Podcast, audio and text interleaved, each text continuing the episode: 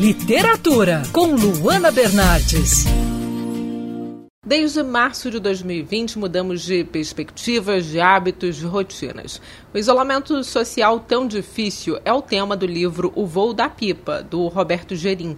Acompanhamos a vida de um protagonista que, sozinho, em um pequeno apartamento após a perda da esposa, é tomado pela saudade e passa a alimentar o desejo da morte. Roberto, todo mundo mudou muito depois do início da pandemia. Nós compartilhamos medos e incertezas. Como foi passar esses sentimentos para a história do personagem? Bem, o que eu posso dizer é que antes do escritor vem a pessoa Roberto Gerim. Como todo mundo, eu também sofri o impacto da chegada da pandemia. Foi uma chegada inesperada, ninguém estava preparado para isso e não sabíamos, né, no começo qual era a dimensão dessa doença. E, e na sequência, né, começaram também as dores por, pela perda de entes queridos, muitas, né, muita gente perdendo pai, mãe, irmãos, tios, amigos.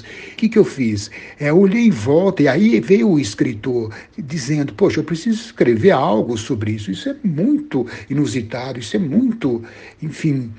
Aí foi que eu, em outubro eu comecei a escrever o romance e vejo que era em outubro, já havia, haviam transcorrido vários meses, as coisas estavam um pouco mais claras, mais compreendidas, e essa transferência do, da pessoal para o, o, o personagem do, do, do, do romance, ela meio que se deu de forma natural, né? O personagem ele já tinha todo um acervo de sentimentos, dores, situações, expectativas, ele só foi naturalmente colocando isso no romance, na sua escrita, né, dentro da, da narrativa da fábula. Como o personagem lida com a perda e com a solidão diante da morte da esposa? A história do personagem está inserida na pandemia ou a pandemia está inserida na história do personagem?